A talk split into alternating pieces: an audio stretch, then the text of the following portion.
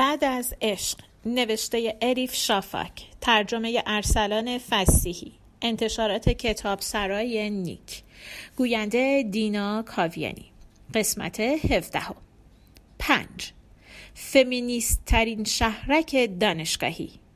از شهرها بستان از فصلها پاییز. دمدم های صبح یکی از روزهای سپتامبر خسته و حلاک از اتوبوسی پیاده می شوم که با حروف بزرگ روی بدنش نوشتند پیتر پن. استانبول هر قدر شلوغ و هرج و مرج و پر جنب و جوش باشد شهرک دانشگاهی مونت هالیوک که اولین ایستگاه هم در آمریکاست همانقدر آرام و ساکت است. مونتالیاک شهرک دانشگاهی است. در یک ساعتی بستان پر از درختهای سر به فلک کشیده و سنجابهای بازیگوش. این دانشگاه جهانی که بیش از دو هزار دانشجو از نزدیک به هفتاد کشور در آن درس می‌خوانند و یک نفر از هر سه دانشجویش خارجی است بر بنیاد اندیشه های تنها یک زن شکل گرفته. زن معلم آرمانگرایی به نام مری لیون در سال 1837 با این ایده که دخترهای دانش آموز هم بتوانند در سطحی معادل دانش آموزان پسر آموزش ببینند فعالیتش را شروع می کند. در دوره ای که زنان هنوز حق رأی نداشتند چون این ایده ای را بسیار رادیکال شمردند و موانع بسیاری سر راهش تراشیدند اما مری لیون موفق شد. با سرسختی و گاه نیز به بهای تنها ماندن پول لازم و نیز حمایت معنوی را به دست آورد. مونتالیوک فعالیتش را برای فراهم کردن بهترین امکانات و آوردن بهترین استادان برای دختران دانشجو شروع کرد. از آن زمان تا کنون هزاران دانشجو فارغ و تحصیل شدند. امروز بیشتر آنها در نهادهای سطح بالای آمریکا کار می کنند. اینجا و دانشگاه همسایش کالج اسمیت از مراکز مهم جنبش زنان در آمریکا به شمار می روند. چپ و راست و پشت و جلوم فمینیست ریخته. بعضیشان خیلی رادیکالند. در این حال لزبیان ها هم خیلی موثرند در اینجا. موثر و هویدا. پستر زنی خندرو و نیرومند که لباس کار آبی پوشیده و موهایش را با روسری با خالهای قرمز بسته و آستین یک دستش را بالا زده و عضلاتش را مثل کارتون ملبان زبل نشان می‌دهد همه جا را پوشانده. لابد می‌خواستند به دختران دانشجو خط بدهند. همه جا این شعار را نوشتند. موفق می‌شوید در این سیستم حاکم مردانه سر پا بمانید و قوی باشید. مونت هالیوک کتابخانه بزرگ و با شکوه و گوتیک دارد. در اینجا هر کتابی در هر موضوعی می‌توان یافت. از نسخ خطی گرفته تا ادبیات، از فلسفه سیاسی گرفته تا گیاهشناسی. اگر هم کتابی در اینجا نباشد یک روزه از کتابخانه دانشگاه های دیگر میآورند. بیرون کتابخانه هم به اندازه داخلش تأثیر گذار است. از دور که نگاه می به قصری اسرارآمیز می ماند. در فصل امتحانات کتابخانه شبانه روزی می شود. هر که بخواهد می تواند 24 ساعته خودش را در اینجا حبس کند و درس بخواند. خانم روشنفکر منزوی چشمش که به کتابخانه افتاد از خوشحالی بال درآورد. بعدش هم یک کیسه پر از آدامس نعنایی و چیپس برداشت و رفت داخل کتابخانه. فقط شبها موقع شام بیرون میآید. بعضی وقتها هم برای سیگار کشیدن. سپتامبر اکتبر نوامبر دسامبر اینطوری میگذرد. زیباترین رنگ های پاییزی که در عمرم دیدم بستون را رنگامیزی می کنند. همه جا را برگ های زرد و نارنجی و سرخ و قهوه‌ای می پوشاند. صبح یکی از روزهای ماه دسامبر با خانم ذهنیت عملگرا می رویم به کتابخانه.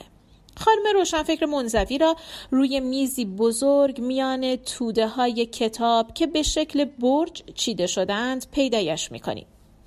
یک مداد را برای خودش کرده نیزده پرش با کمک آن مداد از کتابی به کتاب دیگر می پرد. یک نردبان تنابی هم معلوم نیست از کجا پیدا کرده با همان تناب از قفسه های کتاب بالا می رود. گوشواره های نقره‌ای به شکل نشان صلح جهانی در گوشهایش و دستمندهایی به شکل نمادهای قبیله های سرخ پوست در دستهایش جیرینگ جیرینگ صدا می دهند. تیشرتی مشکی پوشیده که پشت و جلوش نوشته شده من ضد بش، ضد جنگ، ضد نجات پرستی، ضد جهانی سازیم. می‌گویم چی می‌خونی؟ انگشتش را روی لبهایش می‌گذارد و می‌گوید هیس بعد انگار که دارد رازی مگو فاش می‌کند می‌گوید دارم جولیا کریستوا می‌خوانم خانم ذهنیت عملگرا می‌گوید حالا چیز به درد بخوری هست خانم روشنفکر منزوی به جای جواب دادن چپ چپ نگاهش می کند. بعد رو می کند به من و می گوید جولیا کریستوا از مهمترین نظریه پردازهای زن قرنه تو این کتابش داره عقده اودیپ رو بررسی می‌کنه. عقده اودیپ موضوع خیلی مهمیه برای درک زنها و زنانگی. باید دوره هایی رو که دختر بچه میگذرونه از نزدیک بررسی کرد. خیلی کوچیک که هست حس می‌کنه به مادرش وابسته است. این وابستگی تقریبا تا پنج سالگی ادامه پیدا می‌کنه. اما بعدش متوجه میشه قذیب نداره. شوک بزرگی بهش دست میده. احساس بهت و کم بود حس می‌کنه اخته است. برای جبران این کمبود با پدرش همزاد پنداری می‌کنه. به اون وابسته میشه. مادر که تا اون لحظه دوستش داشته به یک طرف زده میشه. حتی به چشم رقیب دیده میشه. حتی دختر بچههایی هستن که به این خاطر با مادرشون احساس دشمنی می‌کنن. می‌گویم به من نمی‌خوره. من چون اصلا پدرم رو ندیدم و بزرگ شدم. غیر ممکنه بتونم همچی همزاد پنداری بکنم. خانم روشنفکر منزوی می‌گوید مورد خاص تو رو بعدا بررسی می‌کنیم. فعلا داریم یه نظریه کلی مطرح می‌کنیم. امتحان کردنش با مثال ها رو بذار واسه بعد. تازه. می‌دونی اون سوگی سویسال که انقدر دوستش داری نوشتن رو چرا شروع کرد؟ چون هشت سالش که بوده به خاطر پدرش به مادرش حسادت می‌کرده. مادرش رو به چشم رقیب می‌دیده و برای به دست آوردن عشق پدرش شروع کرده به نوشتن. می‌گویم نه بابا. می‌گوید آره بابا. مسئله اینه همه بچه ها می‌خوان دوباره با بدن مادرشون یکی بشن. البته خیال و غیر ممکنه. یکی بودن با مادر خیلی وقت از دست رفته. به آخر رسیده. اما بچه نمی‌تونه جلوی تخیلش رو بگیره. فرد که نمی‌تونه به بدن مادر برگرده با نظام نمادین پدر مواجه میشه. جامعه پذیری، قواعد، آموزه ها، شرایط زندگی کردن در جامعه پدر سالار و همه اینها. برای اینکه بتونیم با این نظم نمادین سازگار بشیم مجبوریم قوه تخیلمون رو آرزوهامون رو سرکوب بکنیم و جامعه پذیر بشیم عادی بشیم. اما هر کاری هم که بکنیم قوه تخیل هیچ وقت صد درصد سرکوب نمیشه. توی جا و لحظه ای که اصلا انتظارش نمیره یه دفعه سر و پیدا میشه. به داخل زبان نشان شناختی نشست می‌کنه. در برابر نظم نمادین پدر از زبان نشان شناختی مادر استفاده می‌کنه. خانم ذهنیت عملگرا قرقر کنم می‌گوید ای بابا اینا چقدر قروقاتیه؟ مگه مجبوری زندگی رو اینقدر قروقاتی بکنی؟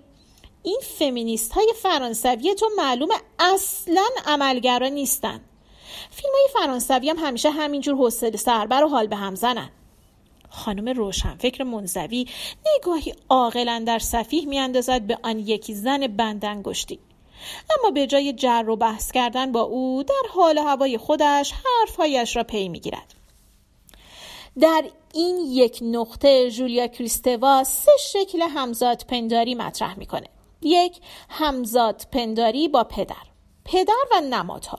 دو همزاد پنداری با مادر. مادر و نشان شناسی سه هر دو شکل همزاد پنداری رو رد کردن و توازنی معلق بین این دو پیدا کردن وانمود می‌کنم حرفهایش را فهمیدم خانم روشنفکر منزوی باورش نمی شود و می‌گوید چرا نمی‌فهمی؟ اگه بتونی به سومین شکل همزاد پنداری دست پیدا کنی اون وقت تو که نویسنده زن هستی می‌تونی هم به نظم نمادین پدرت برسی و هم می‌تونی نشان شناسی مادرت رو وارد این نظم بکنی. برای آنکه معلوم نشود مغز کلامش را نگرفتم همین جوری سوالی میپرانم. خیلی خوب. تا حالا زن نویسندهی بوده که تو این کار موفق شده باشه؟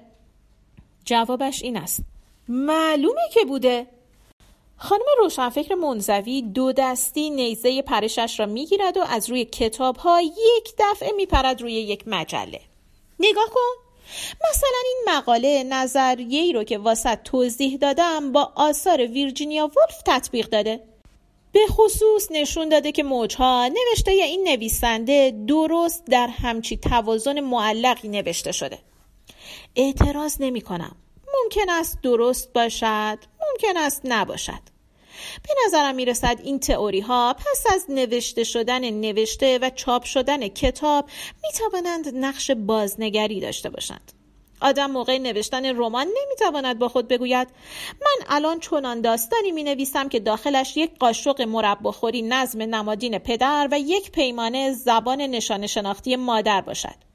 اینها را هم چنان مخلوط می کنم و به خورد متن میدم که از توش سومین نوع همزاد پنداری در بیاد. اگر نویسنده وارد چنین محاسبه هایی بشود نوشته قفل می شود حتی دو جمله هم نمی تواند بنویسد. این است نکته ای که خانم روشنفکر منزوی ملتفتش نیست. رمان نویس بدون فکر کردن می نویسد نظریه پردازها هم درباره هرچه آنها نوشتند جز به جز فکر می کنند و نظریه استخراج می کنند بعد هم با خود می‌گویند لابد نویسنده ها هم موقع نوشتن کتابشان همینطور جز به جز فکر کردند. من در این فکرهایم که خانم ذهنیت عملگرا رو می کند به خانم روشنفکر منزوی و می‌گوید روشن خانم جونم یه چیزی هست که خیلی ازش سر در نمیارم. حالا که انقدر با نظریه مادری سر و کار داری چه می‌دونم؟ میگی نمادینه نه نشان شناختیه نه لاکان گفته نه روانکاویه. یه ساعته داریم به حرفات گوش می‌کنیم. کلی کلمه قلم به سلم به بلغور کردی. اما در مورد مادری واقعی و عملی چیزی نگفتی. خب عزیزم مادری عملگرایانه چطور چیزیه به نظرت؟ نگاهی تشکرآمیز میاندازم به خانم ذهنیت عملگرا. حق دارد به خدا. اما خانم روشنفکر منزوی از این سوال خوشش نمیآید. شانه هایش را بالا میاندازد و می‌گوید مگه حتما باید بین نظریه و عمل مادری ارتباط برقرار کنیم؟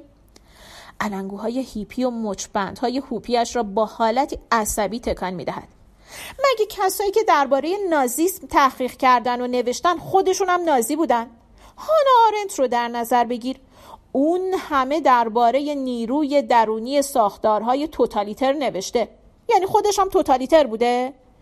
یا یه لحظه هگل رو در نظر بگیر که دیالکتیک ارباب و برده رو توضیح داده. خب مگه هگل بردهدار بوده؟ بین نظریه و عمل پیوند یک به یک وجود نداره. و اما کنش جواب را انقدر کش می دهد که نه من گوش می کنم به همش نه خانم ذهنیت عملگرا. نیم ساعت بعد خانم روشنفکر منزوی را با دوره سجلدی تاریخ فلسفه غرب که هر جلدش به کلفتی یک آجر است خانم ذهنیت عملگرا را هم در کلاس کامپیوتر که طبقه پایین تشکیل شده تنها می‌گذارم و می‌روم بیرون. در محبته دانشگاه میگردم. دلم برای تنها ماندن لک زده. دلم می‌خواهد چند ساعت هم که شده از زنهای بندنگشتی دور باشم. مثل اسفنجی خشک هر چیزی که دور و برم می‌بینم هر صدایی که میشنوم درون خودم جذب می‌کنم. اینجا از هر دین و نژادی دختر دانشجو هست. تفاوتشان را مثل مدال افتخار با خود حمل می کنند. دم غروب خسته و تنها و دلمرده برمیگردم به قار خودم. جایی که میمانم اتاقی دوازده متری است. در یک گوشش کوچکترین و کاراترین آشپزخانه که ممکن است به عقل برسد قرار دارد و درست پشت آن دوشی و توالتی کوچک. پیش از من زن نقاش هندی اینجا ساکن بوده. بوی وسایل نقاشیش به دیوارها ماسیده. پیش از او هم این بورس به زن جامعه شناسی از اهالی زیمبابوه داده شده بوده. و احتمالا برای ده ها زن دیگر از جاهای مختلف دنیا خانه بوده این اتاق. از زن هندی لکه های رنگ روغن و زعفران باقی مانده و نیز شستی مستعمل. از زن زیمبابوی هم یک ماسک آفریقایی نازک و دراز از جنس آبنوس آویزان مانده به دیوار. علاوه بر این سایه نازک و دراز و باز آبنوسیش را نیز جا گذاشته زیر این سقف. من قرار است چه جا بگذارم در این اتاق. زنی که سال آینده این بورس را می‌برد با خود خواهد گفت پیش از من زن نویسنده ترکیه ای اینجا میمانده. چیزی جز حروف پیدا نمی کنم تا هنگام رفتن جا بگذارم برای او. در رخت خوابم دراز می‌کشم. ناگهان حس می‌کنم تک و تنها ماندم. سکوت و خلوتی که همین امروز ظهر سر ذوقم آورده بود و باعث شده بود دلم باز شود الان مثل سایه درونم را تیره کرده. من اینجاها چه کار دارم؟ دور از استانبول دور از عزیزانم دور از جاهایی که ماجراهای رمانهایم میگذرد دور از مادرم دور از زبان مادریم دنبال چه میگردم؟ برای چه مدام مرزهای هستیم را آزمایش می کنم برای چه خودم را یک دفعه پرت می کنم توی آب تا ببینم شنا بلدم یا نه؟ زنهای همسن و سال من شوهر دارند بچه دارند خانه و آشیانه دارند. خیلی وقت است سر و سامان گرفتند. صبحها همه خانواده با هم صبحانه می‌خورند طی روز هم زندگی اجتماعی دارند. جاهایی هست که مرتب می روند. های اجتماعی هست که تکرارش می کنند. من اما رسیدم به سی و چند سالگی و هنوز با کول پشتی این ور آنور می روم. هنوز مثل بادکنکی که نخش پاره شده از سیر بادم. ویرجینیا ولف به زنهای نویسنده گفته بود باید اتاقی از آن خود داشته باشید. نگفته بود که خانه نداشته باشید و تا آخر عمر توی اتاقها بمانید. هر کدام از اعضای گروه کور صداهای درونم یک جایی سر خودش را گرم کرده. به نظر نمی رسد خانم روشنفکر منزوی از کتابخانه دل بکند و بیاید بیرون. شب و روز آنجاست.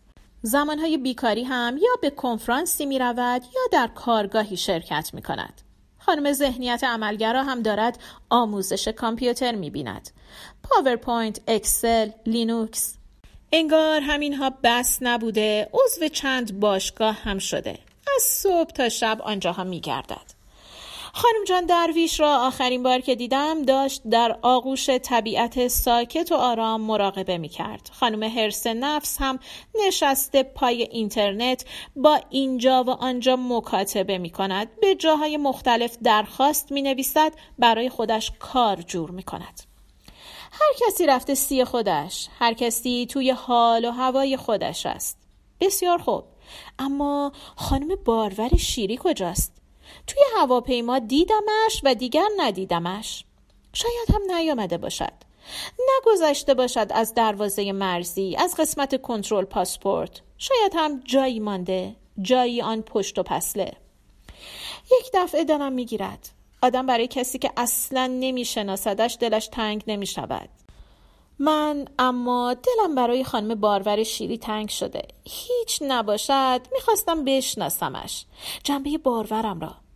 چشمهایم سنگین هم که می شود هنوز او در ذهنم است. پایان قسمت هفدهم.